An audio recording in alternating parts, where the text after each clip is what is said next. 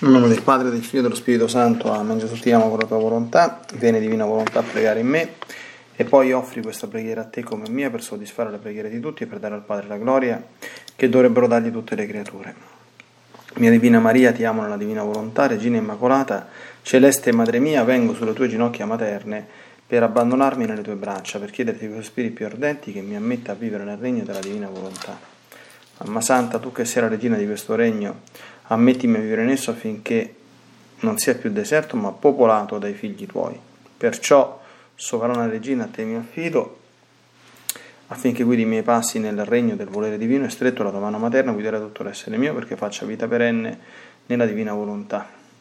Tu mi farai da mamma e come a mamma mia ti faccio la consegna della mia volontà affinché me la scambi con la divina volontà e così possa restare sicuro di non uscire dal regno suo. Perciò ti prego che mi illumini attraverso questa meditazione per farmi comprendere sempre più e sempre meglio che cosa significa volontà di Dio e come vivere in essa. Ave Maria, piena di grazia, il Signore è con te. Tu sei la benedetta fra tutte le donne e benedetto è il frutto del tuo seno Gesù. Santa Maria, Madre di Dio, prega per noi peccatori, adesso e nell'ora della nostra morte. Amen.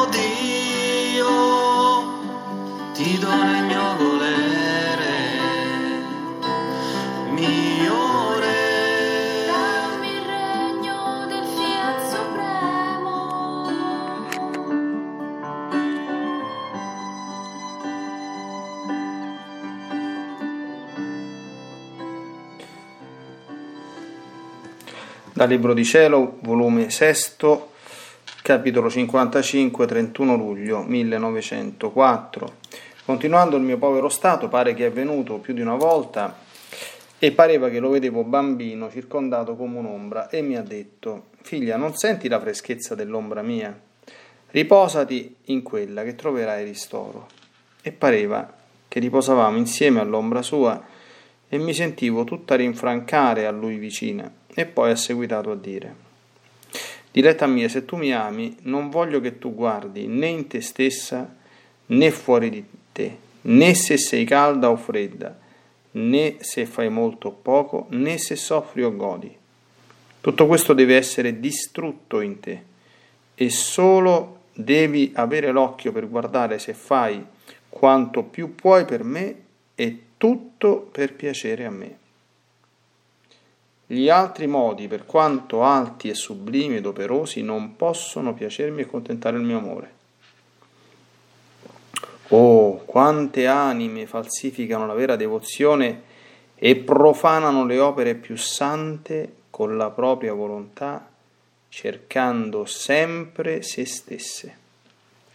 E se anche nelle cose sante si cerca il modo e il gusto proprio e la soddisfazione di se stessa, se l'anima trova se stessa, sfugge Dio e non lo trova.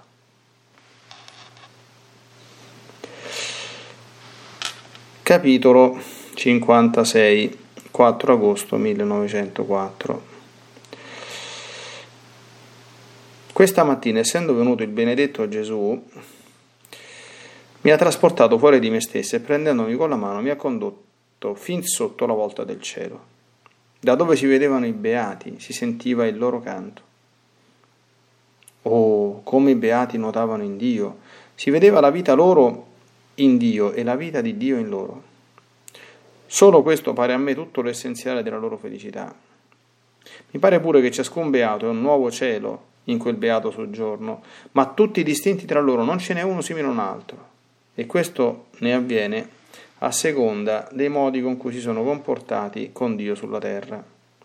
Uno ha cercato di amarlo di più, e questo l'amerà di più in cielo, riceverà da Dio sempre nuovo e più crescente amore, da restare questo cielo con una tinta di lineamento divino tutto speciale.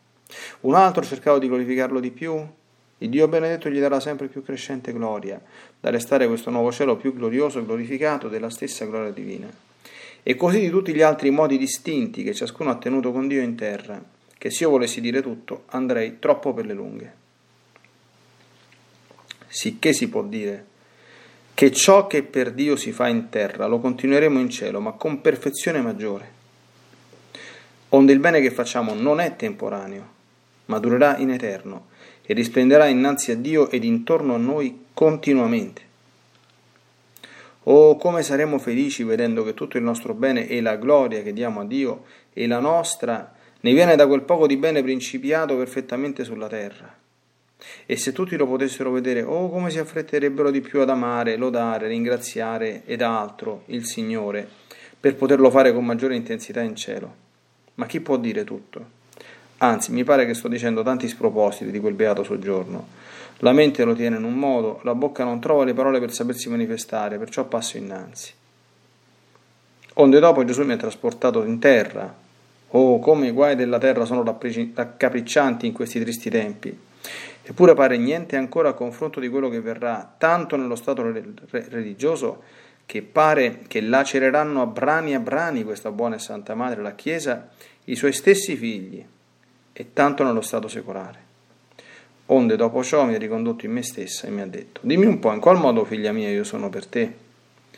Ed io, tutto, tutto sei per me, nessuna cosa mi entra, tutto scorre fuori, fuorché tu solo.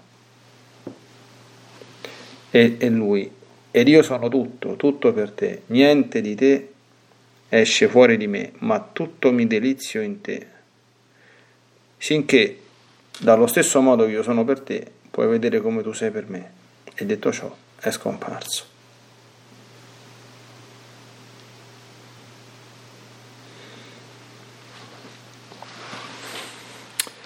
Cominciamo la nostra meditazione sui punti di oggi che ruotano intorno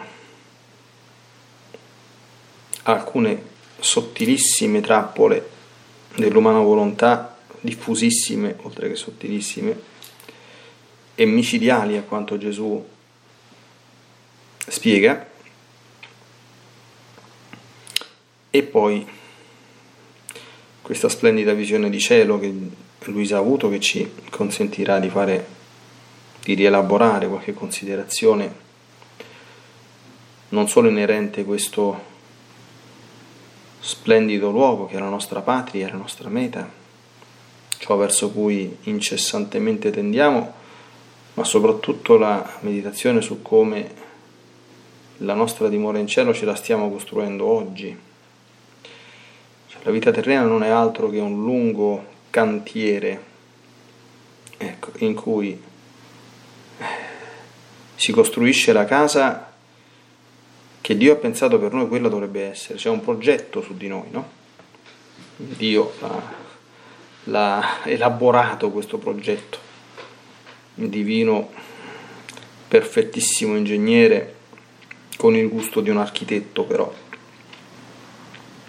perché i progetti che fa Dio sono tutti bellissimi, non sono freddi, aridi, come quelli di certi ingegneri, senza voler offendere ovviamente gli ingegneri che sono tutti bravissimi e,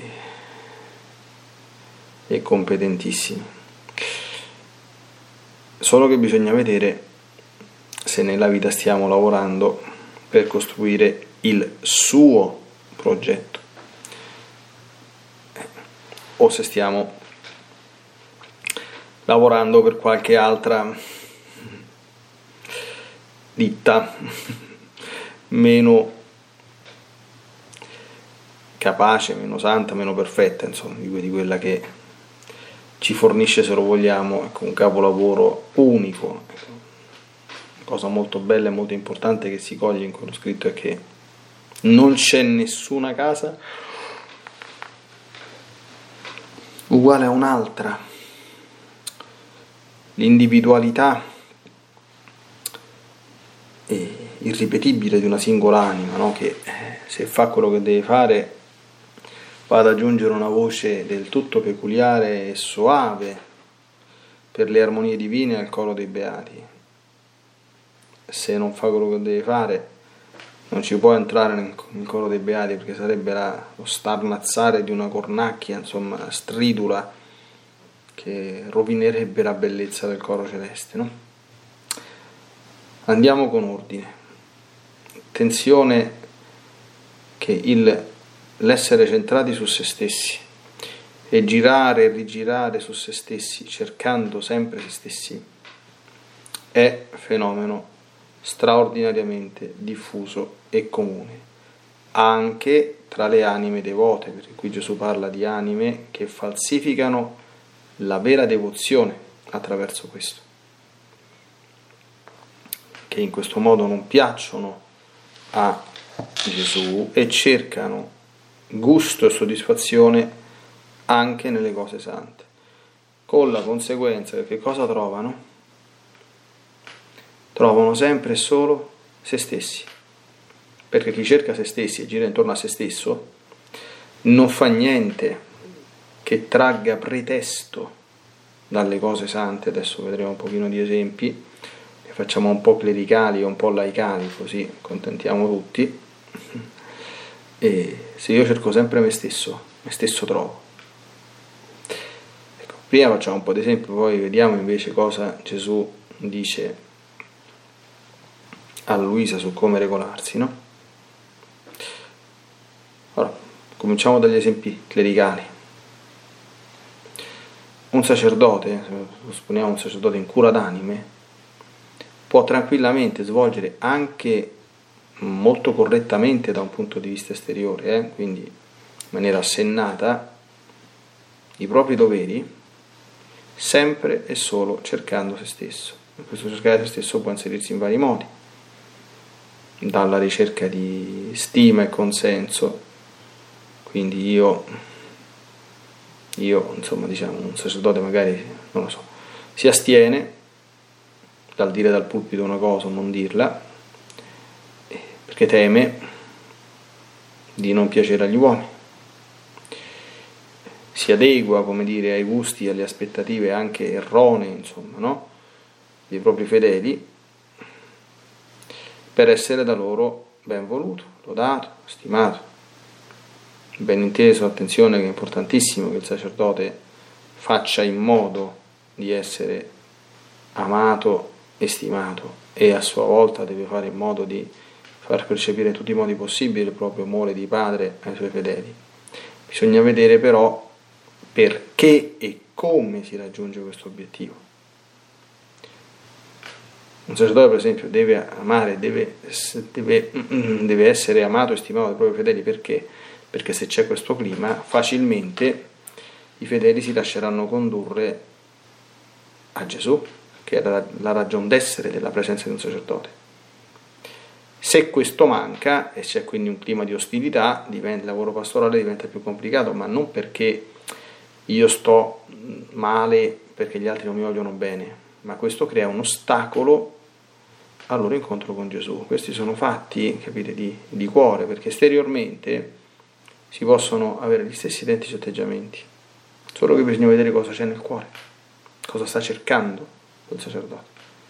Quindi io posso, non so, evitare di fare un'uscita un pochino forte per non contrariare le persone, d'accordo? Ma questo può essere dettato semplicemente dalla ricerca di me stesso, quindi per me, cioè, se, anche se fosse una cosa necessaria non lo faccio perché poi perdo, perdo l'affetto, oppure può essere dettato da ragioni magari di prudenza, non è ora di dire certe cose, e magari non è il caso di rischiare insomma, che si creino tensioni, che andrebbero a danno del bene delle anime. Si fa la stessa cosa, ma con queste due motivazioni completamente differenti. No? Così come, supponiamo per esempio, Benedetto XVI la chiamava l'ars celebrandi, no? celebrare devotamente, santamente e dignitosamente i divini misteri, tutti i divini misteri, la messa soprattutto, ma anche la confessione, un battesimo, eccetera. No? Questo si può fare per la gloria di Dio e per amore a Lui e indirettamente per l'edificazione insomma, dei, dei fedeli, oppure si può fare con spirito come dire, di ricerca di se stessi, con spirito di, di, vari, di, di vanità, eh, per atteggiarsi come dire, da, da santi, no? Così uno con la scusa, come dire, di, di non contrariare i fedeli, magari può celebrare i sacramenti in maniera un po' troppo frettolosa, perché dice no, ma dopo le persone si stancano se stanno troppo tempo in chiesa, però magari nel cuore in realtà li celebra in quel modo perché se stanca lui è stato troppo tempo in chiesa, no? ecco, quindi ci possono essere, questi sono soltanto esempi, tante motivazioni, tante, tante. Così per esempio immaginiamo uh, tante vite parrocchiali, no? esempio, fedeli che collaborano con i parroci o alla vita diciamo attiva della Chiesa. Uh, ci possono essere delle persone che eh, si portano dietro tante frustrazioni e in quell'incarichetto, anche a volte molto modesto, che dato il parroco, sfogano tutta la propria frustrazione, tutto il proprio bisogno di considerazione. Allora guai a chi si avvicina che se il parroco mi ha detto che passo io a prendere dice, le offerte da questo, guai se si azzarda a toccare qualcun altro il cestino, guai se qualcun altro si azzarda a leggere quando ci sto io, cose di questo genere, no? Ecco, quindi stanno facendo delle cose, insomma, anche belle, anche sante, ma semplicemente andando alla ricerca di se stessi. Quindi l'esame del nostro cuore, lo pensiamo anche per esempio alle persone, quando, quando qui Gesù dice, dice, io non voglio che tu guardi né in te stessa né fuori di te, no? Se sei calda, se sei fredda, se fai molto o poco. Pensiamo per esempio a certi esami di coscienza, no? Cioè uno va cioè, a, a sfrondare, a andare a vedere anche certe, a volte certe pagliuzze completamente insignificanti, magari non si accorge di tante travi, no? Cioè, quando uno diventa troppo rigoroso, scrupoloso, cosa sta cercando? Quando uno è preoccupato, ma avrò fatto dei progressi, sto facendo abbastanza per Gesù o ho fatto poco? Sono, sono proprio esempi che fa Gesù, no? Non voglio che tu eh, guardi né in te stessa né fuori di te, se fai molto o poco, se soffri o godi, se sei caldo o se sei fredda, ah, in questo periodo sono troppo freddo, quindi eh, il Signore mi ha abbandonato, queste cose qui, no? Quindi, cioè, il processo che ci porta, sapete che sono i giri nella, nella divina volontà, no? Che ci portano appunto a vivere nella divina volontà, quindi a uscire da noi stessi di andare a contemplare tutte quante le opere della divina volontà nella creazione, nella redenzione, nella santificazione, no? con, con, grandissimo profitto. E invece poi ci sono altri giri, eh, che sono i, i girotondi, i giri intorno a noi stessi, sotto pretesto di cose sante. Questa è una cosa molto molto sottile, ma molto, ripeto, diffusa. Allora Gesù dice tutto questo deve essere distrutto in te, non ti devi guardare voi sapete che nei monasteri, nei conventi, almeno un tempo, non c'erano gli specchi. ecco, magari questo può essere un modo con cui ci portiamo il frutto di questa meditazione, no? ricordare questa particolarità un po' amena. E perché non c'erano gli specchi? Perché tu non devi guardare te stesso, non ti deve proprio importare nulla di, di, di, di te. Lascia aperte. Gesù dice distruggi tutto, abbi solo l'occhio per guardare se fai quanto più puoi per me è tutto per piacere a me. D'accordo? Quindi stiamo lavorando alacremente per Gesù, non si tratta di fare chissà che cosa, eh? Quindi, quando non c'è da fare chissà che cosa basta pregare molto, eh? non, eh, eh, ma soprattutto lo stiamo facendo ogni cosa, fosse anche mettere a posto la camera, lavare i piatti, cucinare, solo per piacere a Gesù. Quindi stando sempre sotto il suo sguardo e dicendo, facendo gli atti, ci fondiamo con la divina volontà e io lo faccio rimettendoci il mio ti amo e solo per amore suo. Per esempio non mi va adesso di ordinare la camera, no? Dice, ah, adesso lo faccio più tardi. Può darsi che il Fiat dice no, per amore mio fallo subito, solo per amore mio. E perché per amore tuo? Lo faccio per amore tuo perché io so che la divina volontà e Dio stesso è ordine e che il disordine meno lo tengo intorno a me meglio è. Ecco una cosa, dice, ma non c'è nessuno qui in casa, sto, sto solo, posso lasciare il letto sfatto, posso lasciare tutta la cucina con tutti i piatti dentro, con tutte... Tanto chi, chi mi vede non deve venire nessuno a casa. Ecco quando uno opera per gli uomini, no? Chi ti vede? Ti vede che ti pensi che Gesù non, non sta più vicino a te, non guarda, non vede. Quella cosa non piace a lui e fa male a te, perché vivere nel disordine esteriore alimenta quello nostro interiore.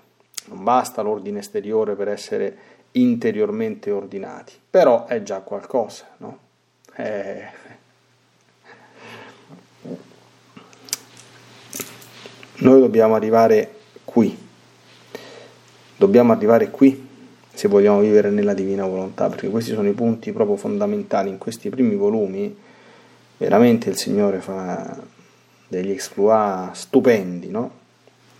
Perché se non c'è questo, poi alcune cose più grosse che Gesù spiega nei capitoli più avanti, in quelli tecnici, diciamo così, no? in quelli dove comincia a spiegare bene le opere della divina volontà, gli stessi gli atti, i concetti elevatissimi come eh, la potenza preservativa della divina volontà, la potenza bilogativa, la potenza generativa, tutte le cose che vengono molto molto più avanti, ma quelle rimangono pie chimere, d'accordo? Se tu non hai imparato, ecco, a vivere di divina volontà in queste cose e non ti sei molto esercitato.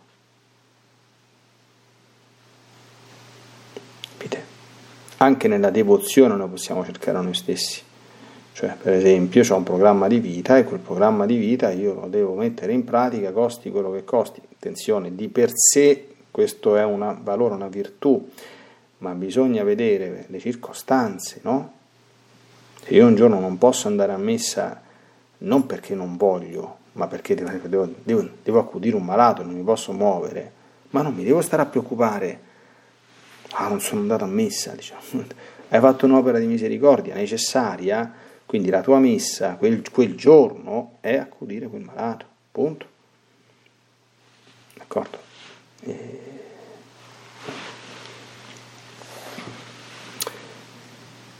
Capito? Ma non ho potuto fare la comunione. Ma tu perché fai la comunione? Perché è volontà di Dio? Oppure perché, ah, quanto è bello fare la comunione, sono intimo con Gesù, non vedo l'ora. Per carità, queste sono cose buone, no? ecco. Ma se quel giorno Gesù dice, niente comunione oggi, oggi ti faccio fare la comunione con la mia divina volontà in quella che è nella casa di quel, di quel malato, qual è il problema? Capite? La nostra volontà si può andare a ritornare dalla finestra anche nelle cose più santi. Allora, uno sguardo al paradiso prima di concludere. Abbiamo già detto, insomma, come Luisa ha visto attraverso questa visione le diversificazioni delle anime come diciamo la specialità che un santo ha avuto sulla terra, perché i santi sono specializzati, non tutti sono attrezzati sulle stesse cose, no? Poi se la porta in paradiso. E da questo Luisa trae origine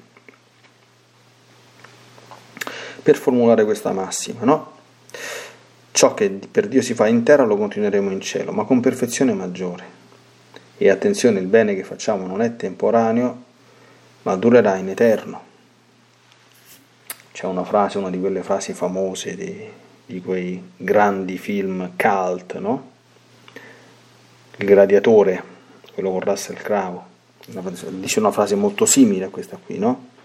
Ciò che facciamo nel tempo riecheggia nell'eternità. Questo, il bene che facciamo non è temporaneo ma durerà in eterno, è la stessa identica cosa e risplenderà innanzi a Dio ed intorno a noi continuamente. Ovviamente qui sta parlando, tornando al capitolo precedente, eh, a condizione che tu fai quanto più puoi per me e tutto per piacere a me. Questo è il bene che riecheggia per l'eternità, d'accordo? Ce lo ritroveremo. E, e questo ci offre anche una considerazione, ci saremo felici vedendo che tutto il nostro bene, la gloria che diamo a Dio e la nostra, ne viene da quel poco di bene principiato imperfettamente sulla terra. Noi sulla terra ci stiamo una volta sola e nella divina volontà è fondamentalissima la comprensione che mi sveglio questa mattina e faccio subito l'atto preventivo e io ho una giornata che durerà, secondo di quanto sto sveglio, 16, 17, 18, 19 ore, è da riempire, d'accordo?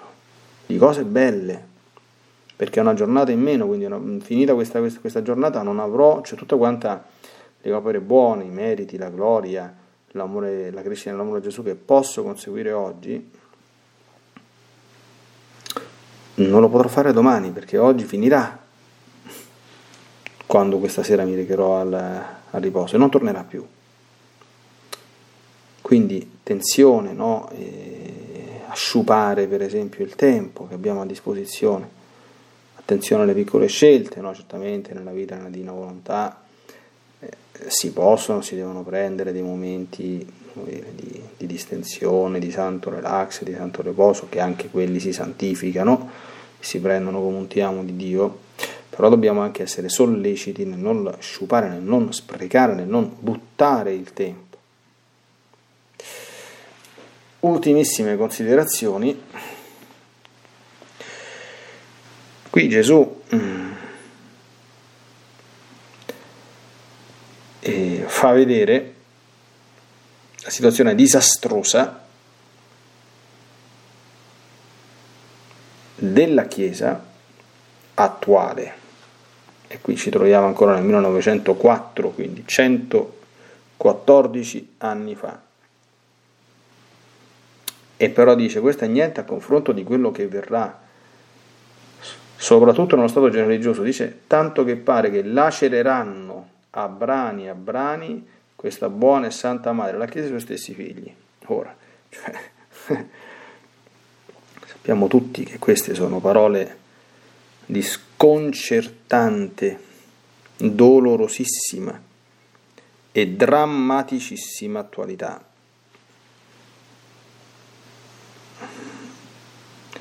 E, e che purtroppo i distruttori più accaniti della Chiesa sono stati, tra virgolette, in senso ampio religiosi. Una profezia ecco, che purtroppo si è disgraziatissimamente, direbbe Don Dolindo Ruotolo, eh, puntualmente adempiuta. Ecco, perché questa non accada, cioè perché noi non ci mettiamo il nostro carico da 11, cosa che è tutt'altro che eh, da escludere a priori, perché siamo tutti deboli, Bisogna che la domanda che Gesù rivolge a Luisa e con cui concludiamo, dimmi un po' in quale modo, figlia mia, sono per te, possiamo rispondere come lei, tutto, tutto sei per me. Nessuna cosa mi entra, tutto scorre fuori perché tu solo vedi, nessuna cosa mi entra. Cioè il nostro cuore dentro il nostro cuore, dentro ciò che è per noi veramente caro e a cui siamo qua lì a Gesù ti puoi attaccare senza nessun limite, puoi starci veramente proprio appiccicato dalla mattina alla sera in maniera, come umanamente si direbbe, morbosa, d'accordo? Quindi non ti preoccupare su questo, non c'è proprio nessun limite. Ecco. Ma al resto neanche l'ombra, quindi deve scorrere fuori, d'accordo? In modo tale che lo vivo, mi ci interfaccio, ci opero, ma sempre con questo atteggiamento di interiore distacco. Questa è anche la garanzia che tutto quello che facciamo lo facciamo per Gesù solo.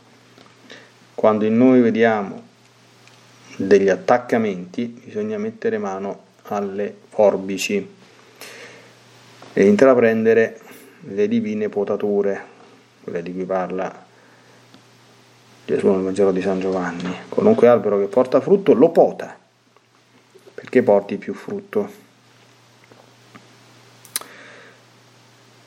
Ecco, possa essere questo ecco, il nostro continuo programma di vita.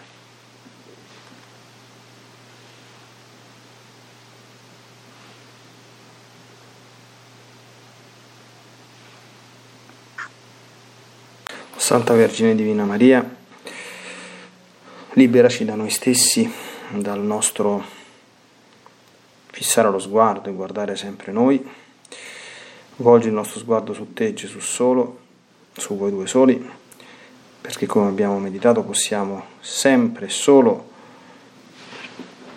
operare qualunque cosa per voi e per piacere a voi soli, senza ammettere nella nostra anima niente altro. E che non sia voi e che tutto possa al di fuori di voi scorrerci fuori. Ecco, concedici anche la grazia di imparare a valorizzare ogni singolo istante, ogni singolo minuto, ora e giorno della nostra esistenza, ecco, per così, per, nella coscienza che dobbiamo scrivere pagine eh, destinate a risplendere nell'eternità e per farlo certamente c'è bisogno di una grande costanza, perseveranza e attenzione che speriamo di ottenere da Dio con il tuo aiuto. Nella divina volontà, nel nome del Padre, del Figlio e dello Spirito Santo. Amen. Ti benedico per aiutarti, ti benedico per difenderti, ti benedico per perdonarti, ti benedico per liberarti da ogni male, ti benedico per consolarti, ti benedico per farti santo, ti benedico dunque nella divina volontà, nel nome del Padre, del Figlio e dello Spirito Santo. Amen. Fiat Ave Maria. As humans, we're naturally driven by the search for better. But when it comes to hiring, the best way to search for a candidate isn't to search at all. Don't search, match with Indeed. When I was looking to hire someone, it was so slow and overwhelming. I wish I had used Indeed. If you need to hire, you need Indeed. Indeed is your matching and hiring platform with over 350 million global monthly visitors, according to Indeed data, and a matching engine that helps you find quality candidates fast. Ditch the busy work. Use Indeed for scheduling, screening, and messaging so you can connect with candidates faster. And Indeed doesn't just help you hire faster. 93% of employers agree Indeed delivers the highest quality matches compared to other job sites, according to a recent Indeed survey. And listeners of this show will get a $75 sponsored job credit to get your jobs more visibility at Indeed.com slash podcast. That's Indeed.com slash podcast. Terms and conditions apply.